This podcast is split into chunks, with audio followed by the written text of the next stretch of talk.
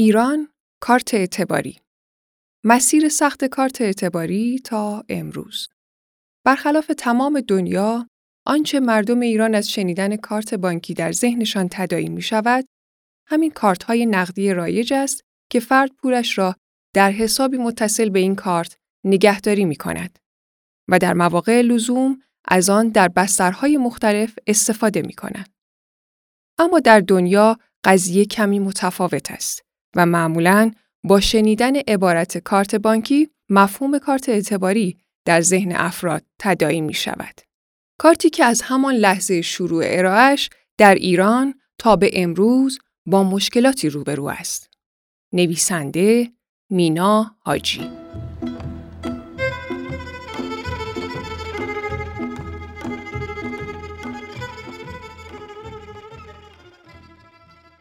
کارت اعتباری موضوع جدیدی نیست. اولین باری هم نیست که درباره آن می نویسیم و به چرایی توسعه نیافتگی کارت اعتباری در کشورمان می پردازیم. سالهای سال است که درباره ارائه کارت‌های اعتباری در کشور صحبت شده. اما موانع و چالش‌هایی در کشور وجود دارند که باعث می شود در ایران کارت اعتباری نداشته باشیم.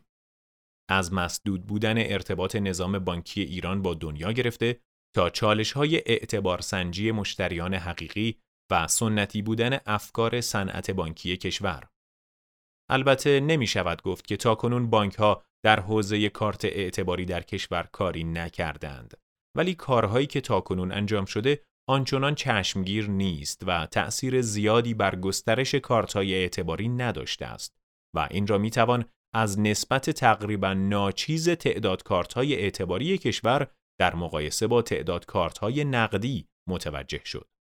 گزارش اقتصادی آبان ماه 1399 شاپرک نشان می دهد که در این ماه تعداد های بانکی تراکنش دار در سویچ شاپرک مجموعاً بیش از 110 میلیون عدد بوده که بیشترین تعداد آن متعلق به کارت برداشت و کمترین آن با تعداد 172518 عدد متعلق به کارت های اعتباری بوده است. همین اعداد و ارقام به سادگی بیانگر این هستند که کارت اعتباری در ایران آنطور که باید پا نگرفته است. در این گزارش مروری داریم بر راهی که کارت اعتباری در ایران طی کرده و سعی کردیم به مهمترین اتفاقاتی که تا کنون برای آن رخ داده بپردازیم. اولین کارت اعتباری در ایران توسعه و گسترش کارت بانکی و بانکداری الکترونیکی در ایران برخلاف سایر کشورهای دنیا بر پایه کارتهای دبیت بود. اگر کارتهای اعتباری در نقاط دیگر دنیا موجب توسعه بانکداری الکترونیکی شدند، کارت دبیت زمانی که استفاده از کارت اعتباری در کشور ممنوعیت شرعی داشت، این وظیفه را بر عهده گرفت. صدور کارت اعتباری از دهه هفتاد جزء آرزوهای مدیران بانکی بود، ولی به خاطر مشکلات ربوی اقدامی در این زمینه انجام نشده بود. تا اینکه اواخر دهه هفتاد دو بازیگر غیربانکی به نامهای سایپاکارت و سمین کارت به این حوزه وارد شدند. این دو شرکت توسط مدیران وقت شرکت‌های داده پردازی و ایزیران تأسیس شده بودند. این دو بر حسب اتفاقاتی ریشه های مشکلات پرداخت و نیازهای جامعه را شناسایی و شروع به صدور کارت کردند. سال 1379 در کشور هنوز هیچ کارتی از جانب بانک ها به عنوان کارت اعتباری صادر نشده بود و سمین کارت در ایران اولین کارت اعتباری بود که توسط شرکت صنایع کامپیوتری ایران ICI وابسته به شرکت ایزیران راه اندازی شده بود. سقف اعتبار این کارت ها دویست هزار تومان بود و دارنده کارت بر اساس میزان حقوقش اعتبار دریافت می کرد. در سال 1380 فعالیت کارت های اعتباری سمین کارت گسترش پیدا کرد و در سطح چهار شرکت اصلی یعنی شرکت ملی نفت ایران، شرکت ملی پالایش و پخش فراورده های نفتی ایران، شرکت ملی صنایع پتروشیمی و وزارت نفت صادر و توزیع شد. در سالهای ابتدایی ماهیانه حدود 10 الی 11 هزار نفر به طور میانگین از اعتبار این کارت ها در سطح چهار شرکت اصلی استفاده می کردند تا اینکه سمین کارت با مخالفت بانک مرکزی روبرو شد. بعد از اینکه سمین کارت شروع به رشد کرد، بانک های کشور نیز از خواب بیدار شدند و به سرمایه گذاری در این حوزه پرداختند. مقاومت ها در خصوص کارت اعتباری در کشور از همین نقطه شروع شد. سمین کارت با مخالفت بانک مرکزی روبرو شد.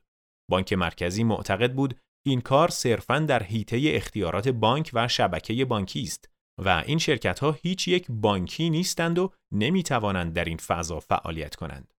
از طرفی بانک ها اعلام کردند که در ساختار خود امکانات لازم برای انجام این کار را ندارند. پس باید شرکتی خارج از بانک ثبت می کردند تا این مأموریت را انجام دهد. از این نقطه شرکت های PSP زیر مجموعه بانک ها آغاز به کار کردند. در ابتدای دهه 90 با حضور شاپرک نظام پرداخت الکترونیکی تعریف دقیق و مشخصی پیدا کرد و این شرکت ها ملزم به رعایت قواعد و قوانین بازار کسب و کار و رقابت شدند. در نهایت به مرور استفاده از سمین کارت ها کاهش پیدا کرد و اواخر پاییز 1390 از این کارت ها دیگر استفاده نشد و سرانجام مطلوبی پیدا نکرد.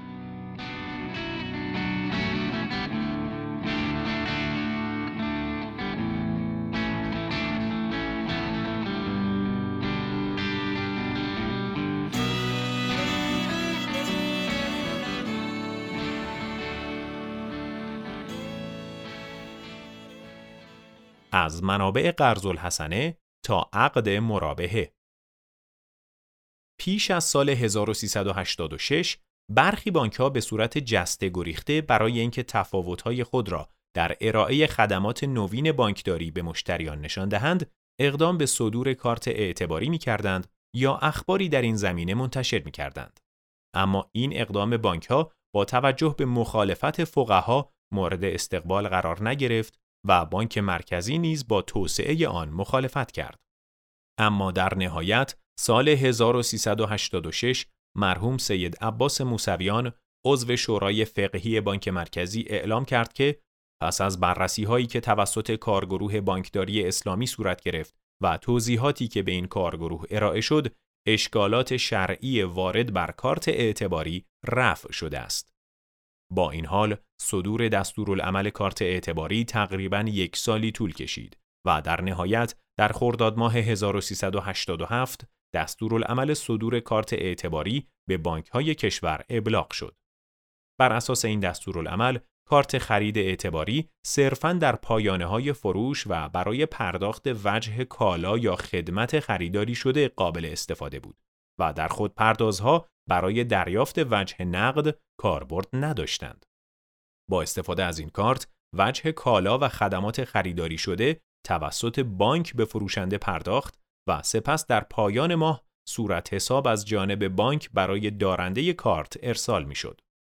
دارنده کارت حداقل ده روز از تاریخ صدور صورت حساب مهلت داشت تا وجه کالا یا خدمات خریداری شده را بدون هیچ گونه کارمزد یا سود اضافی به بانک پرداخت کند. البته این دستورالعمل در فاصله کمتر از شش ماه اصلاح و ویرایش دوم آن در آذر ماه همان سال به شبکه بانکی کشور ابلاغ شد. در دستورالعملی که برای صدور کارت اعتباری صادر شده بود، به منابعی که بانک ها برای صدور کارت اعتباری باید از آن بهره می گرفتند اشاره ای نشده بود.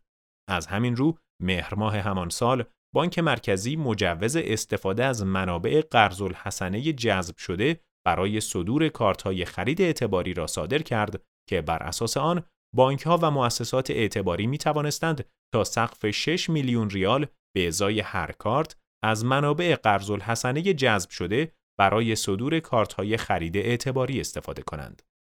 بانک ها و مؤسسات اعتباری مجاز بودند به تعداد حداقل کارت های صادر شده در چارچوب دستورالعمل صدور و راهبری کارت خرید اعتباری که توسط اداره نظامهای پرداخت بانک مرکزی به آنها ابلاغ شده بود نسبت به صدور کارت اعتباری اقدام کنند. اما این منبع در نظر گرفته شده از سوی بانک مرکزی برای بانک ها چندان منبع خوشایندی نبود و تقریبا بانک ها به صدور کارت اعتباری از این منبع اقدام نکردند. همین امر موجب شد بانک مرکزی در سال 1389 اقدام به تعریف طرحی برای گسترش کارت اعتباری کند. طبق آن طرح قرار شد در هفته دولت حدود یک میلیون کارت اعتباری برای کارکنان دولت صادر شود.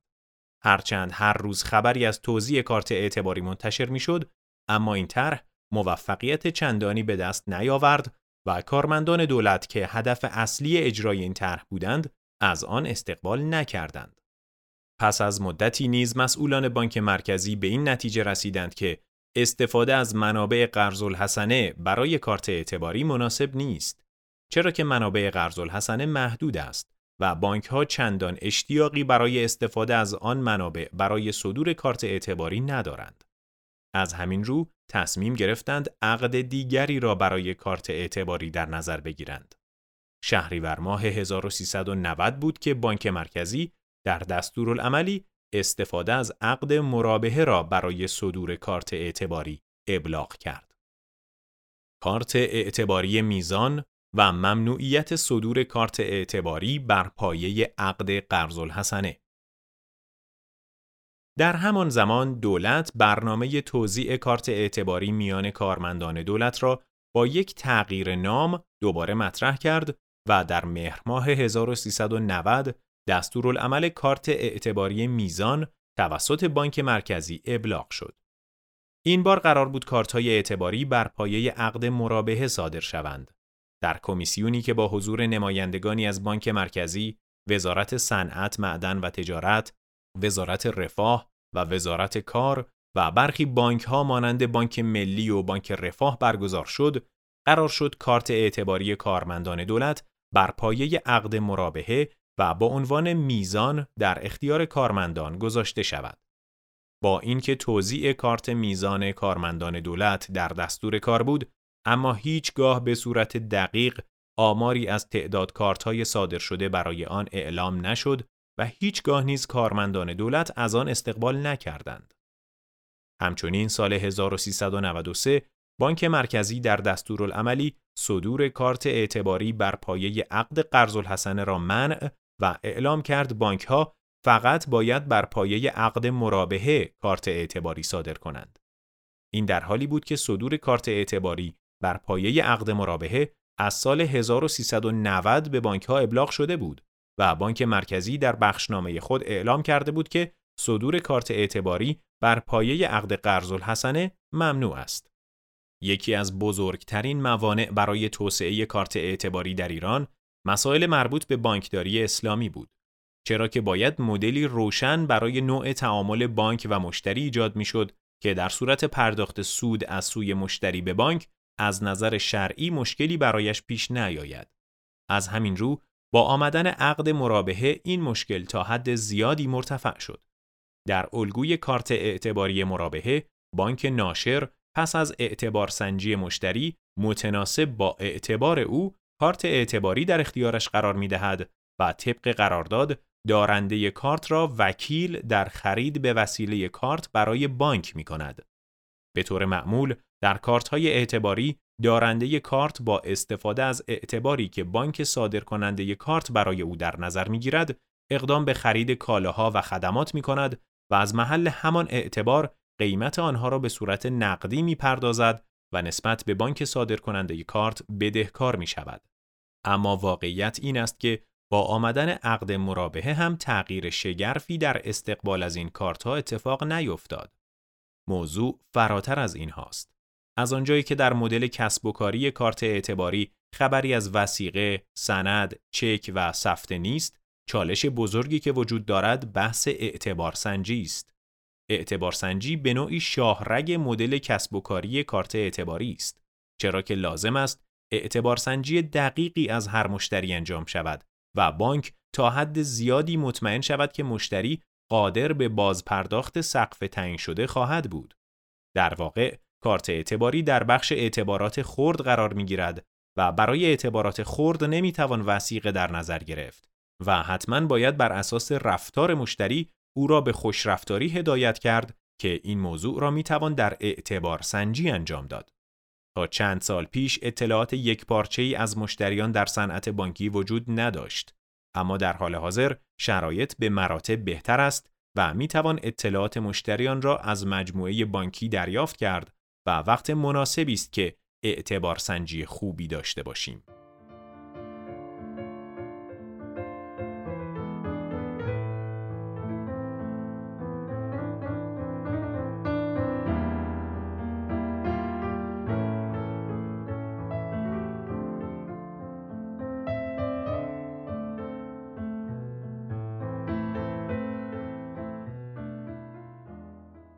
شکست کارت اعتباری خرید کالای ایرانی از این موارد که بگذریم سال 1394 بود که دولت از بسته رونقی و ضد رکود اقتصادی رونمایی کرد که یکی از فازهای آن به توزیع کارت خرید اعتباری کالا در قالب عقد مراهبه اختصاص داشت. هدف از اجرای این طرح تحریک تقاضا برای خرید کالاهای ایرانی بر پایه صدور کارت‌های اعتباری به نام کارا کارت بود که بانک مرکزی به شبکه بانکی کشور ابلاغ کرده بود.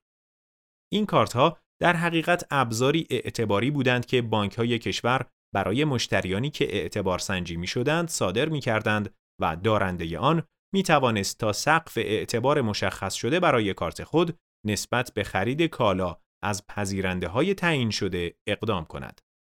با این حال در سال 1395 پرونده صدور کارت اعتباری خرید کالای ایرانی مختوم اعلام شد. کارت های اعتباری خرید کالا از همان اول کار هم چندان به زائقه مردم خوش نیامده بودند. همان روزهایی که دولت یکی از پروژه های خود برای رونق تولید و تحریک تقاضای مردم را اعطای کارت های اعتباری خرید کالا قرار داد. آن روزها همین کارت های اعتباری رقیب دیگری هم داشت و آن هم فروش خودرو از سوی خودروسازان با اعتباری بود که دولت برای آن تأمین کرده بود که طرح کارت های اعتباری خرید کالا را تحت شعا قرار می‌داد. دارندگان کارت های اعتباری خرید کالای ایرانی باید با این کارت ها خرید می کردند اما نه هر کالایی فقط کالاهای خاصی که تولید داخلی بودند در دایره این طرح قرار می گرفتند و از آنجایی که خرید لوازم خانگی جامعه هدف این کارت را برای دولت تشکیل داده بود نتوانست اقبال مردم را در پی داشته باشد. پروژه های جدید دیگر بانک مرکزی 27 اردیبهشت ماه 1396 بود که بانک مرکزی از یارا کارت رونمایی کرد. در واقع در شرایطی که وضعیت کارت‌های اعتباری هنوز در کشور کاملا مشخص نبود، پرونده جدید دیگری با شرایطی جدید باز شد. یارا کارت کارت های اعتباری هستند که به پشتوانه یارانه واریزی به حساب خانواده ها تا سقف 5 میلیون تومان و برای سرپرست خانواده صادر می شود. هدف این کارت ها این است که همه اقشار جامعه بتوانند به پشتوانه یارانه خود از تسهیلات بانکی با دغدغه کمتری استفاده کنند. در واقع یارا کارت طرحی است که به کمک آن خانواده ها می توانند با پشتوانه یارانه ماهیانه خود از تسهیلات بانکی استفاده کنند و مشکل تأمین وسیقه افراد کم درآمد هم برطرف شود. در 26 خرداد 1396 نیز بانک مرکزی بخشنامه پرداخت وام با زمانت یارانه نقدی را ابلاغ کرد. بر این اساس سقف وام با توجه به میزان یارانه نقدی خانوارها 5 میلیون تومان و باز پرداخت حداقل 36 و حداکثر 60 ماهه در نظر گرفته شد. اما علاوه بر یاراکارت در آبان 1396 بانک مرکزی از طرح جدید این بانک برای کارت اعتباری خرید کالای ایرانی خبر داد. کارت اعتباری خرید کالای ایرانی که یک بار با شکست مواجه شده بود، بار دیگر زمزمه های آمدنش به گوش می رسید. در واقع در سال 1396 قرار شد طرح کارت اعتباری خرید کالای ایرانی با رفع نقایص طرح قبلی توسط وزارت صنعت، معدن و تجارت و نیز بانک مرکزی اجرایی شود. اما در نهایت به مرحله اجرا نرسید و برای سال 1397 هم هیچ برنامه جهت اجرای آن اعلام نشد و انجمن تولید کنندگان لوازم خانگی نیز اعلام کرد که سال 1397 نیز اجرایی نخواهد داشت. سهام عدالت به عنوان وسیقه تسهیلات کارت اعتباری بعد از تمام این فراز و نشیب هایی که کارت اعتباری طی کرده است، در سال جاری نیز خبرهای جدیدی از آن منتشر شد. خرداد ماه 1399 بود که رئیس کل بانک مرکزی از امکان تبدیل شدن سهام بورسی و سهام عدالت به وسیقه تسهیلات کارت اعتباری خبر داد و گفت که بانک ها می توانند سهام بورسی به ویژه سهام عدالت را به عنوان وسیقه برای صدور کارت اعتباری قرار دهند. عبدالناصر همتی توضیح داده بود با توجه به ارزنده بودن بخش عمده ای از سهم‌های موجود در سبد سهام عدالت به بانک ها توصیه می کنم در قبال وسیقه گرفتن سهام آزاد شده در چارچوب ضوابط خود معادل درصدی از ارزش آن به دارندگان سهامی که نیاز به منابع مالی دارند ولی قصد فروش سهام خود را ندارند کارت اعتباری برای خرید بدهند. معاون فناوری و توسعه نوآوری شرکت سپردهگذاری مرکزی نیز در خصوص اعطای کارت اعتباری سهام عدالت گفته بود که سهامداران با مراجعه به درگاه های بانک های عامل می توانند درخواست وسیق گذاری سهام عدالت را داشته باشند و قاعدتا در این روش کارت هایشان به نسبت ارزش سهامشان شارژ می شود. از تمامی این موارد که بگذریم خبر دیگری که درباره کارت های اعتباری در سال جاری منتشر شد ارائه تسهیلات خرد از طریق کارت اعتباری بود که با توجه به ابلاغ بانک مرکزی قرار شد از نیمه سال 1399 تسهیلات خرد تا سقف 50 میلیون تومان از طریق کارت اعتباری به مردم ارائه شود.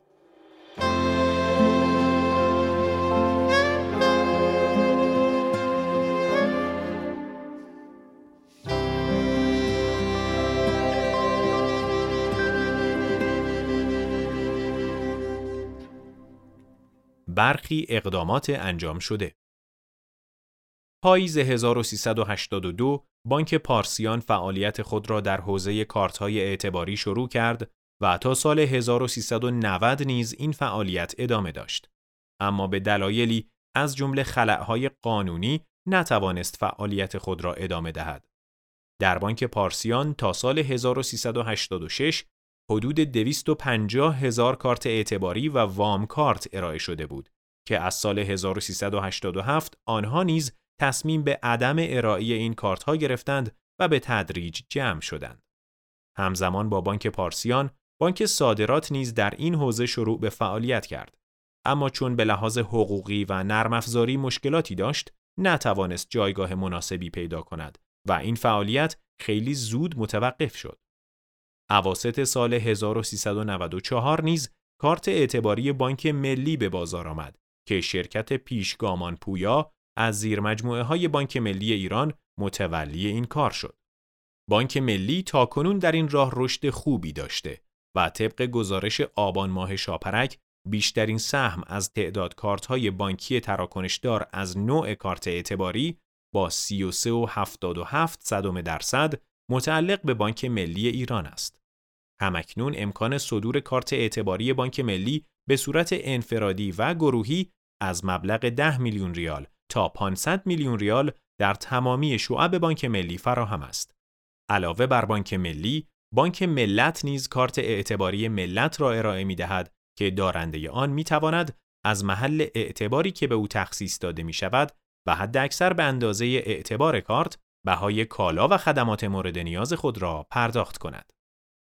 از سال 1395 و بعد از انتشار دستورالعمل استفاده از عقد مرابحه برای صدور کارت اعتباری شاهد خبرهایی از رونمایی کارت‌های اعتباری بانک‌ها بودیم.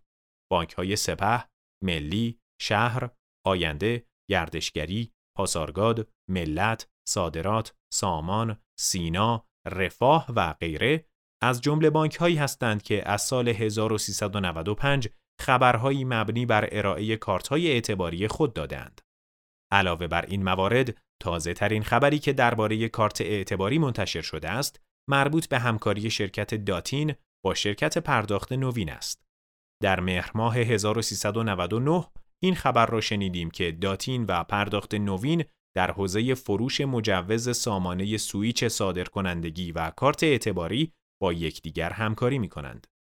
به این ترتیب داتین علاوه بر شرکت توسعه سرمایه پیشگامان پویا وابسته به بانک ملی زیرساختهای کامل نرم افزاری را برای صدور کارت اعتباری در شرکت پرداخت نوین نیز پیاده سازی می کند. اما علاوه بر این موارد نباید فراموش کنیم که بانک ها که عموماً به علت دریافت وسایق و زمانت های معتبر در ارائه تسهیلات بسیار سختگیر هستند فرایند دریافت تسهیلات را برای افراد سخت و در بسیاری از موارد غیر ممکن می کنند. در این نقطه است که لند تک یا همان استفاده از فناوری در ارائه وام و تسهیلات به میدان می آید و هم فرایندهای اعطای وام به افراد مختلف را ساده و راحت می کند و هم واسطگری بانک ها را به نوعی از بین می برد.